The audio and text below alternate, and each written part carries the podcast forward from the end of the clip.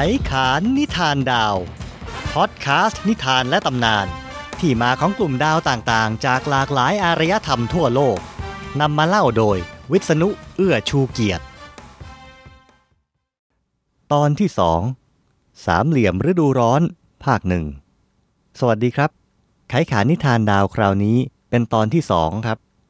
แต่ว่าผมใส่คำว่าภาคหนึ่งเข้ามาด้วย เพราะว่าเรื่องราวของเรา คราวนี้เป็นเรื่องของสามเหลี่ยมฤดูร้อน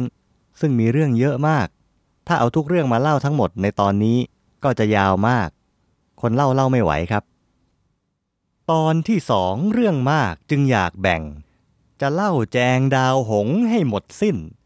แล้วยกทั้งเรื่องเล่าของดาวพิน และดาวอินทรีไว้ในอีกตอน ช่วงกลางปีในเขตอบอุ่นของซีกโลกเหนือ เป็นฤดูร้อนครับ ในช่วงฤดูร้อนที่ว่านี้มีกลุ่มดาวหลายกลุ่มที่เห็นได้เด่นชัด ตั้งแต่หัวค่ำมันก็ขึ้นทางทิศตะวันออก แล้วพอเที่ยงคืนมันก็ขึ้นไปอยู่เหนือศีรษะ หรืออย่างที่เราเรียกว่าจุดจอมฟ้านะครับ ลักษณะเด่นของกลุ่มดาวชุดที่ผมพูดถึงนี้ คือการที่มีดาวที่สว่างที่สุดในแต่ละกลุ่ม เรียงตัวกันเป็นสามเหลี่ยมขนาดใหญ่อยู่บนท้องฟ้าครับ นี่แหละครับที่เรียกกันว่า สามเหลี่ยมฤดูร้อน ดาวสว่างที่ประกอบกันขึ้นเป็นรูปสามเหลี่ยมฤดูร้อน ได้แก่ดาวเดนเนปหรือฝรั่งบางทีก็ได้ยินเขาอ่านว่าเดนีบนะครับ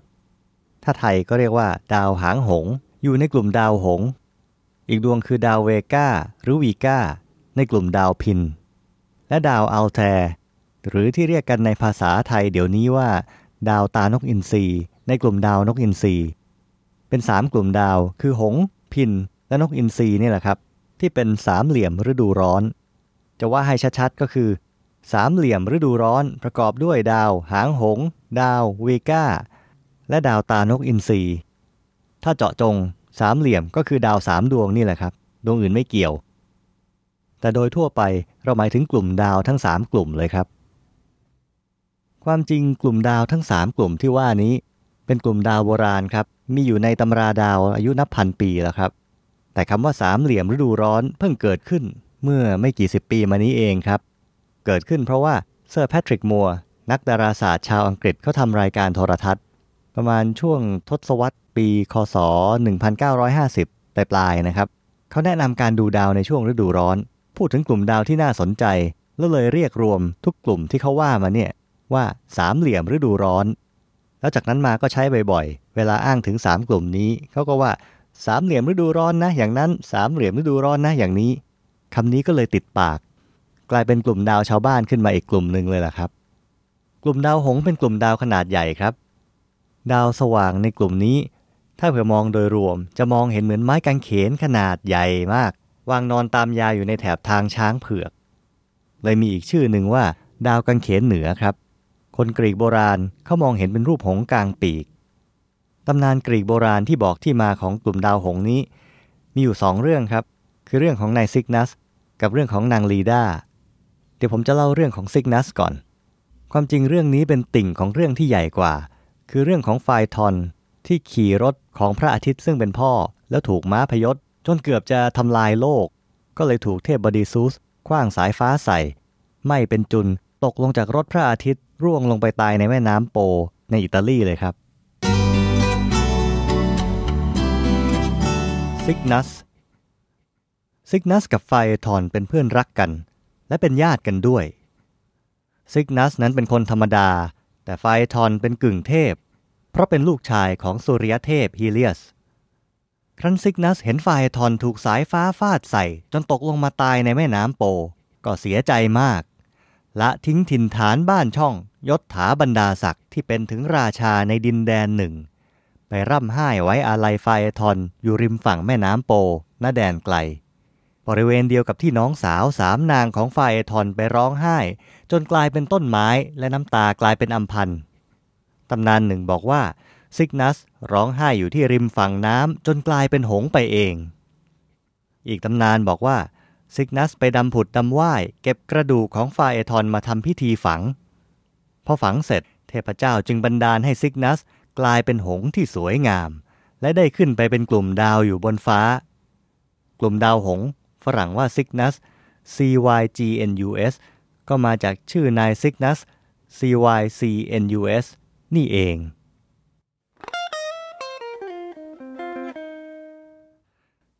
เรื่องซิกนัสจบแล้วครับ แค่นี้เองครับ สั้นนิดเดียว แต่เรื่องของคนชื่อซิกนัสในตำนานกรีกนี่มีอยู่หลายเรื่องนะครับ แต่ละเรื่องลงท้ายด้วยนายซิกนัสตายกลายเป็นดาวหงส์เหมือนกันหมด เรื่องซิกนัสเพื่อนไฟเอทอนเป็นเรื่องที่แพร่หลายที่สุดครับ เรื่องต่อไปนะครับ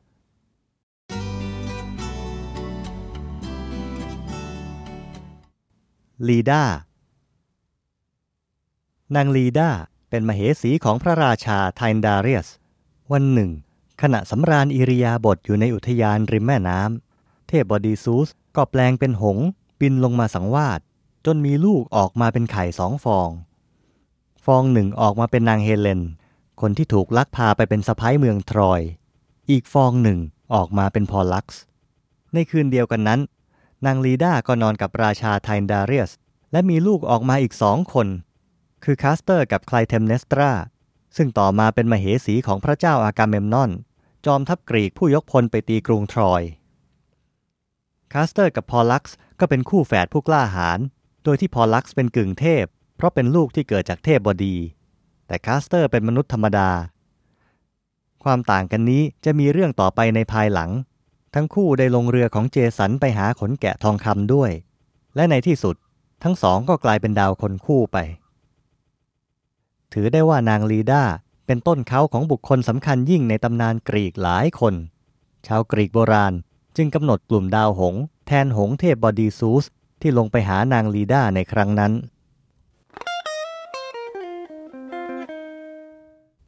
สำหรับเรื่องของดาวคนคู่ เอาไว้ผมจะเล่าเมื่อถึงรอบของกลุ่มดาวนั้นแล้วกันนะครับ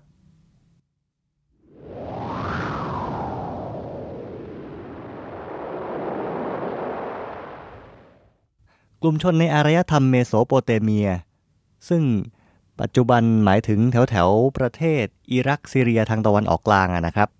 พวกนี้เก่ากว่ากรีกโบราณเสียอีกครับ แล้วเขาเห็นกลุ่มดาวหงส์เป็นนกยักษ์ เรียกว่านกอุรักกา ชาวอาหรับที่รับช่วงความรู้ต่อมา ก็เห็นกลุ่มดาวหงส์นี้เป็นนกยักษ์ด้วยครับ เขาเรียกว่านกรุก ฟังชื่อไม่คุ้นสักตัวเดียว ยังมีอีกชื่อหนึ่งครับ นกรุกต่อมากลายเป็นนกร็อก นกร็อกนี้อยู่ในหนังสือนิทานอาหรับราตรี มีอยู่ตอนหนึ่ง คือนิทานอาหรับราตรีนี่เป็นนิทานในนิทานในนิทาน เป็นเรื่องใหญ่มากเลยครับ เป็นคลังนิทานขนาดใหญ่ ส่วนหนึ่งในนั้นคือเรื่องของคนที่เรารู้จักกันในชื่อว่ากะลาสีซินแบดความจริงเขาเป็นพ่อค้า ฉะนั้นเราเรียกเขาว่าซินแบดเฉยๆ จะเหมาะกว่าครับ เรื่องนี้เป็นตอนหนึ่งในการผจญภัยของซินแบด ผมเอามาจากหนังสืออาหรับราตรี ฉบับแปลเป็นไทยของเสถียรโกเศษนาคาประทีปนะครับ ในเรื่องนี้เขาเรียกซินแบดว่าสินบัตผมจะใช้ชื่อตามหนังสือ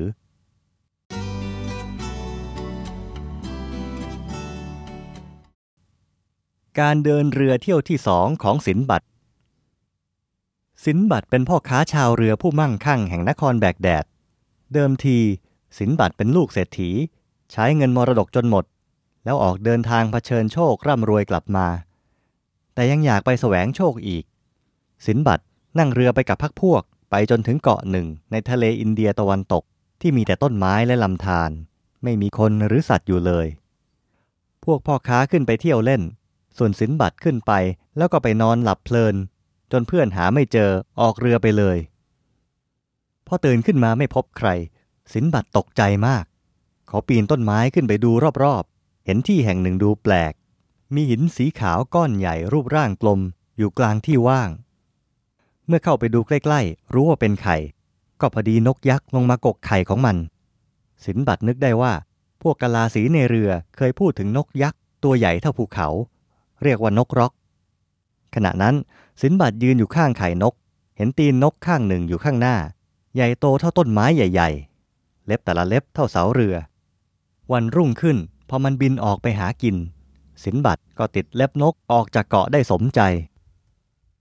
นกร็อกบินขึ้นฟ้าไปจนไม่เห็นแผ่นดิน แล้วพุ่งตัวลงไปยังเกาะแห่งหนึ่ง แล้วจิกงูตัวใหญ่ที่นั่นกลับไป สินบัตรีบคลายผ้าผูก โดดลงพื้นดินได้ทันเวลา ปรากฏว่า เกาะใหม่นี้ก็รกร้างไม่ต่างจากเดิม สินบัตตกมาอยู่ในที่ราบ ล้อมรอบด้วยภูเขาสูง ตามตีนเขา เต็มไปด้วยเพชรพลอย แต่ก็เต็มไปด้วยงูยักษ์นับร้อยนับพัน แม้ตัวเล็กที่สุดก็อาจกลืนช้างเข้าไปได้ทั้งตัว สินบัตเอาตัวรอดมาได้ เพราะเกาะเพชรนี้มีพ่อค้าเอาเนื้อมากลิ้งลงไปในหุบเขาให้ติดเพชร พอฝูงนกอินทรีที่อาศัยอยู่ในเกาะใกล้เคียง มาโฉบเนื้อไปที่รัง พวกพ่อค้าก็จะไปไล่นกในรังที่แต่ละคนจองไว้ เก็บเนื้อมาแกะเอาเพชรไปขาย สินบัตรเลือกเก็บเพชรที่ดีที่สุดใส่ย่าม ผูกตัวเองกับก้อนเนื้อ พอดีมีนกอินทรีตัวใหญ่ที่สุด มาโฉบก้อนเนื้อกับสินบัตรไป ครั้นพ่อค้าเจ้าของรังไปเก็บเนื้อ จึงได้พบสินบัตรและช่วยชีวิตสินบัตรไว้ พ่อค้าผู้พอเพียง ขอเพชรเพียงเม็ดเดียวจากสินบัตรทั้งๆทที่เขามีสิทธิ์ในเพชรที่ติดมากับก้อนเนื้อในรังนกอินทรีรังนั้นทั้งหมด พ่อค้าคนนั้นบอกว่า เท่านั้นก็เพียงพอสำหรับความสุขสบายชั่วชีวิต สินบัตรจึงกลับสู่กรุงแบกแดด ด้วยเพชรมูลค่ามหาศาล และกลายเป็นคนรวยยิ่งขึ้นกว่าเดิมหลายสิบเท่า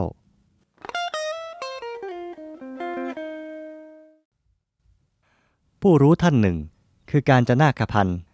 เคยเขียนไว้ในหนังสือชื่อว่าภูมิศาสตร์สุนทรภู่ว่า เกาะที่นกร็อกไปหากิน คือหมู่เกาะนิโคบาในทะเลอันดามัน หมู่เกาะนี้ในสมุดภาพไตรภูมิสมัยกรุงธนบุรี เรียกว่าเกาะนาควารี แล้วเราก็พบว่า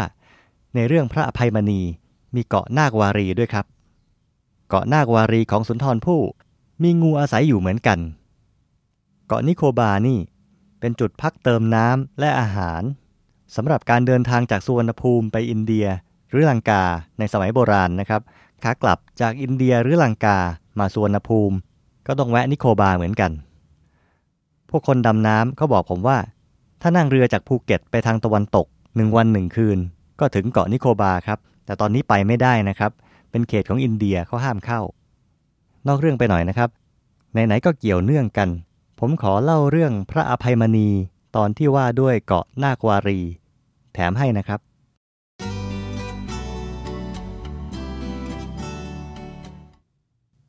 ระอภัยมณี ตอน นางสุวรรณมาลีไปเที่ยวทะเล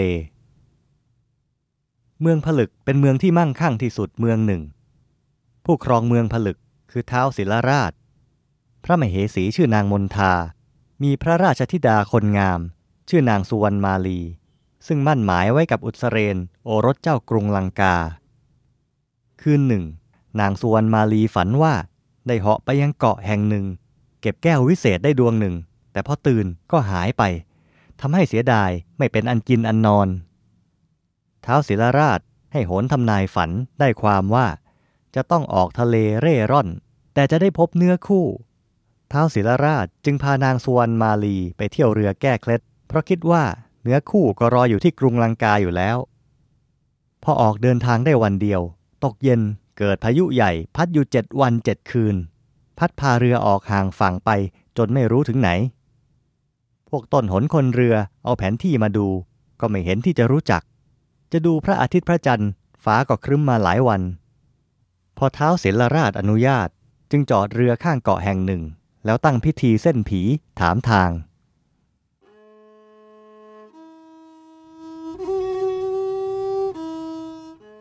ฝ่ายต้นหนคนประจำลำที่นั่ง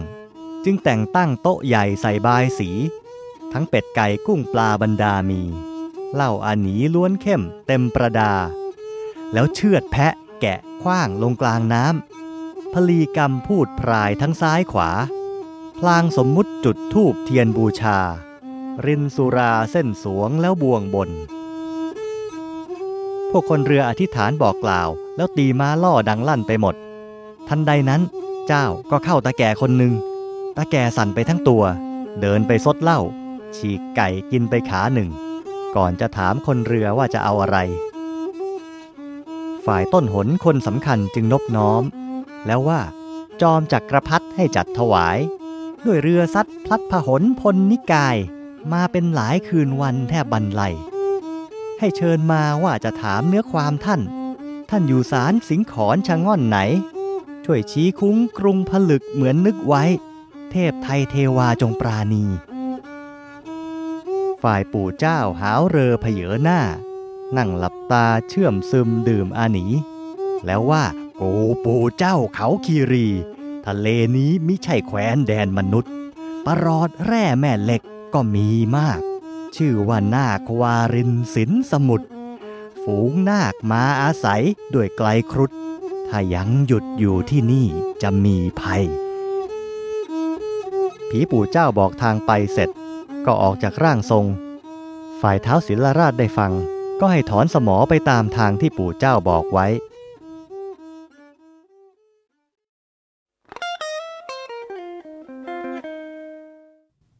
นางสุวรรณมาลีนั้น ต่อไปจะได้เจอกับพระอภัยมณีและสินสมุทรที่เกาะแก้วพิสดารผจญภัยกันต่อไปอีกเยอะเลยครับ และเห็นไหมครับ ว่าเกาะนาควารีของสุนทรภู่ก็มีงู คือนาคมาอาศัยกันอยู่ทั้งฝูงเลยเหมือนกัน นี่แหละครับที่มันเกี่ยวข้องกันเลยเอามาเล่าไว้ เฉพาะเรื่องดาวหงอย่างเดียว ก็กินเวลาไปเยอะแล้วนะครับ ทั้งซิกนัสลีดาซินแบดแถมพระอภัยมณี ตอนนี้ผมเพิ่งเล่าไปได้หนึ่งกลุ่มดาว คือกลุ่มดาวหง เท่านั้นเองสามเหลี่ยมฤดูร้อนยังมีอีกสองกลุ่มดาวครับ คือกลุ่มดาวพินกับกลุ่มดาวนกอินทรีก็ติดตามฟังกันต่อไปนะครับ คราวหน้า สำหรับพอดแคสต์ไขขานนิทานดาวเนี่ยผมตั้งใจไว้ว่าจะทำออกมาให้ได้ทุก 2 อาทิตย์ครับ จะสำเร็จแค่ไหนเดี๋ยวต้องลองดู ก็คอยฟังต่อนะครับ หากคุณฟังแล้วมีข้อติชม ข้อเสนอแนะอะไร เขียนถึงผมได้ครับ ที่วิษณุ at ไขขาน